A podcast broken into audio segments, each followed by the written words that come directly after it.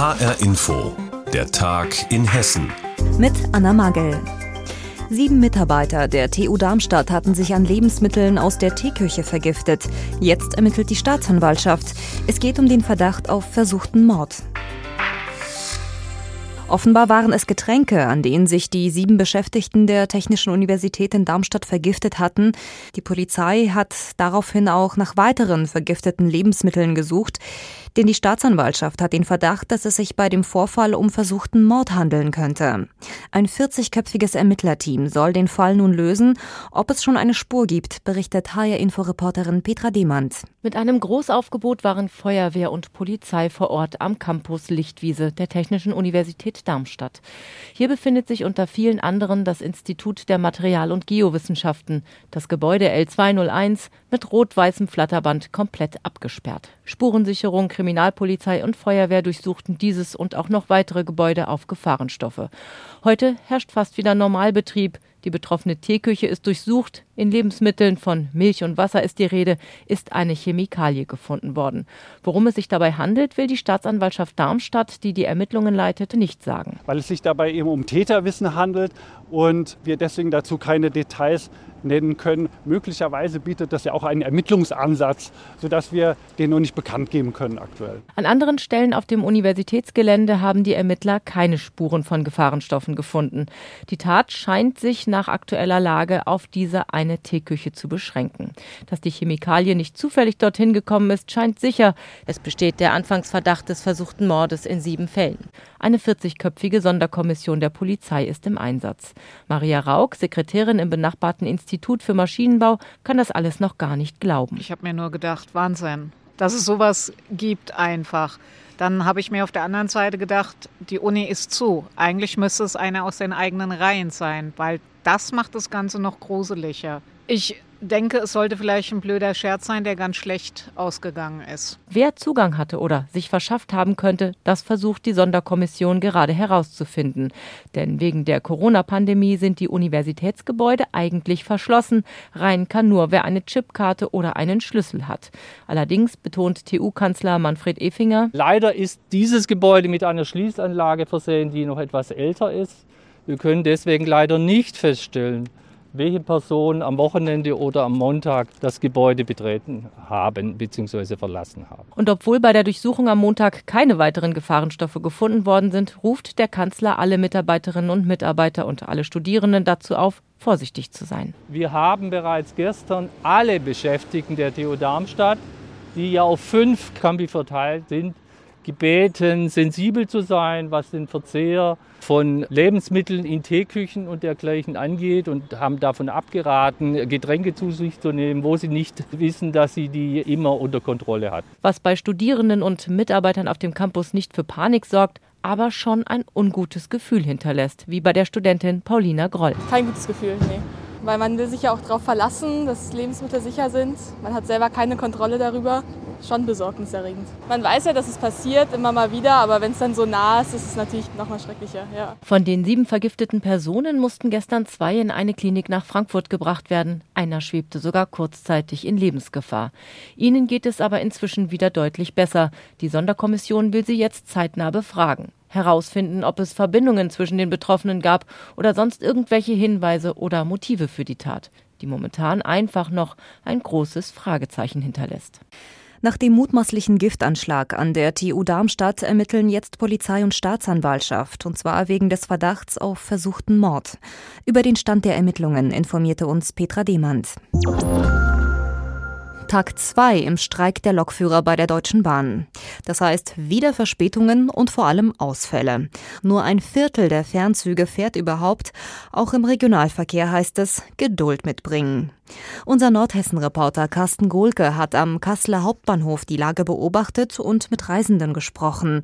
Wir haben ihn vor der Sendung gefragt, Carsten, die Bahn hat sich ja auf den Streik vorbereitet. Auch für die Reisenden gab es diesmal mehr Zeit, um sich auf die Unannehmlichkeiten einzustellen. Dementsprechend müsste sich doch der Ärger bei den Bahnkunden eigentlich in Grenzen halten, oder?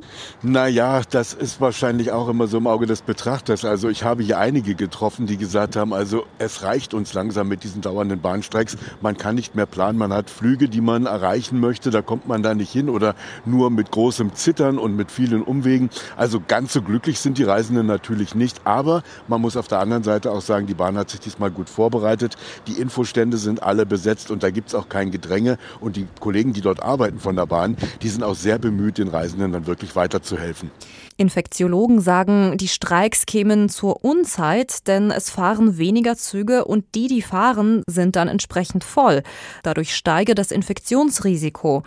Ist es denn wirklich so, dass sich viele in die Züge reinquetschen und die Waggons dann überfüllt sind? Also diese Erfahrung habe ich hier in Kassel nicht gemacht. Nun muss man allerdings auch sagen, dass wir ja hier nur ein paar Pendlerzüge haben und nicht, bei weitem nicht so den Verkehr wie jetzt im Ballungsgebiet, wo ja zum großen Teil die S-Bahn ausgefallen ist. Da kann ich mir vorstellen, dass also im Rhein-Main-Verbund zum Beispiel doch viele Leute sich dann in die wenigen S-Bahnen, die gefahren sind, noch reingequetscht haben, um vielleicht doch noch irgendwie zur Arbeit zu kommen. Hier in Kassel hat sich das so nicht bestätigt. Ich war heute früh ja längere Zeit auf dem Bahnhof und habe dort gesehen, auch die Regionalzüge waren nicht etwa überfüllt, sondern auch da hielt es sich alles in Grenzen.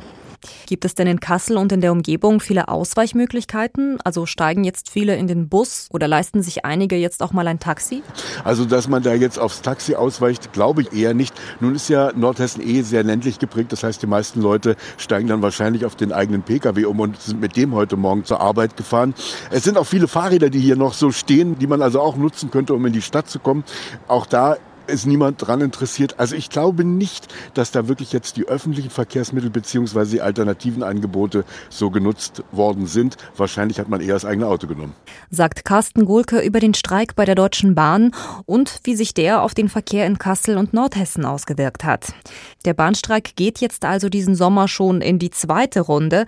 Seit Montag fährt nur noch jeder vierte Fernzug und die Lokführer haben sich vor den Bahnhöfen in ganz Deutschland aufgestellt, um für mehr Lohn zu demonstrieren demonstrieren und natürlich auch, um den geprellten Bahnkunden zu erklären, warum sie streiken. So auch vor dem Hauptbahnhof in Frankfurt.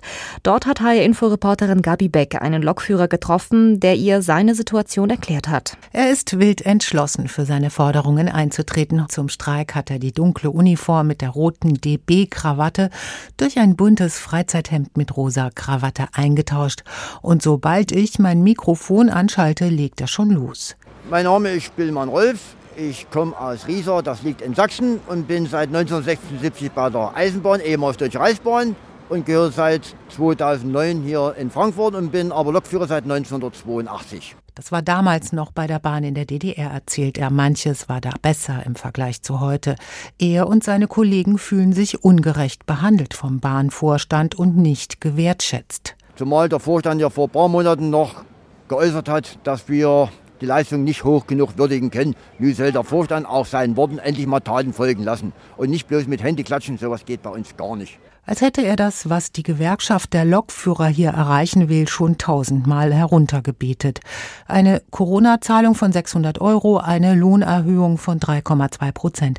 Das kann er im Schlaf aufsagen. Es wäre eben eine Wertschätzung seiner Arbeit. Ich fahre hier Regionalbahn, Regionalexpresszüge, Mannheim, Heidelberg, Fulda, Kassel, Glauburg-Stockheim, Dieburg, mache aber auch Überführungsfahrten in die ehemalige Gebiete der Deutschen Reichsbahn, weil ich dafür die entsprechende Ausbildung habe. Mir macht mein Beruf Spaß. Bloß die Entlohnung entspricht leider heutzutage nicht mehr dem Inflationsausgleich. Und da sollte sich der Bahnverstand auch mal was einfallen lassen. Er arbeitet in wechselnden Schichten. Mal beginnt er erst um 5 Uhr nachmittags, mal schon um halb vier morgens, um eins oder um 10 Uhr abends. Genauso am Wochenende oder am Feiertag. Der Wechsel ist anstrengend. Gut, dass Spielmann eine kleine Einzimmerwohnung von der Bahn im Gallusviertel gleich um die Ecke bekommen hat. Da hat das nicht weit und sie ist günstig. Wie viel er unterm Strich netto in der Tasche hat, will ich wissen, und er ziert sich ein bisschen. Naja, über Geld redet man ja eigentlich nicht. Ich selber, gut, ich bin ledig, kann eigentlich über meinen Verdienst nicht klagen. Schwankt zwischen 2,1 und 2,3. Also zwischen 2100 und 2300 Euro in der Spanne, inklusive Zulagen. In einem Jahr geht der 62-Jährige dann in Rente nach einem lebenslangen Dienst bei der Bahn. Was er sich wünscht, dass es ihm dann noch gut geht und er blinzelt durch die Brille und dass die betriebliche Altersrente wieder aufgelegt wird, auch für seine Kollegen, denn die hatte die Bahn zuletzt gekündigt. Und dafür kämpfen wir. Die Lokführer der Deutschen Bahn streiken und demonstrieren für mehr Lohn und für mehr Wertschätzung. HR-Inforeporterin Gabi Beck hat einen der Streikenden porträtiert. Das Anwohnerparken, das könnte in vielen hessischen Städten bald deutlich teurer werden. Der Bund hat nämlich die bisherige Obergrenze von 30,70 Euro pro Jahr jetzt gekippt. Künftig können die Länder selbst festlegen, wie teuer Anwohnerparkausweise sein sollen oder den Kommunen auch ganz freie Hand lassen. So ist es bereits bei unseren Nachbarn in Baden-Württemberg geschehen.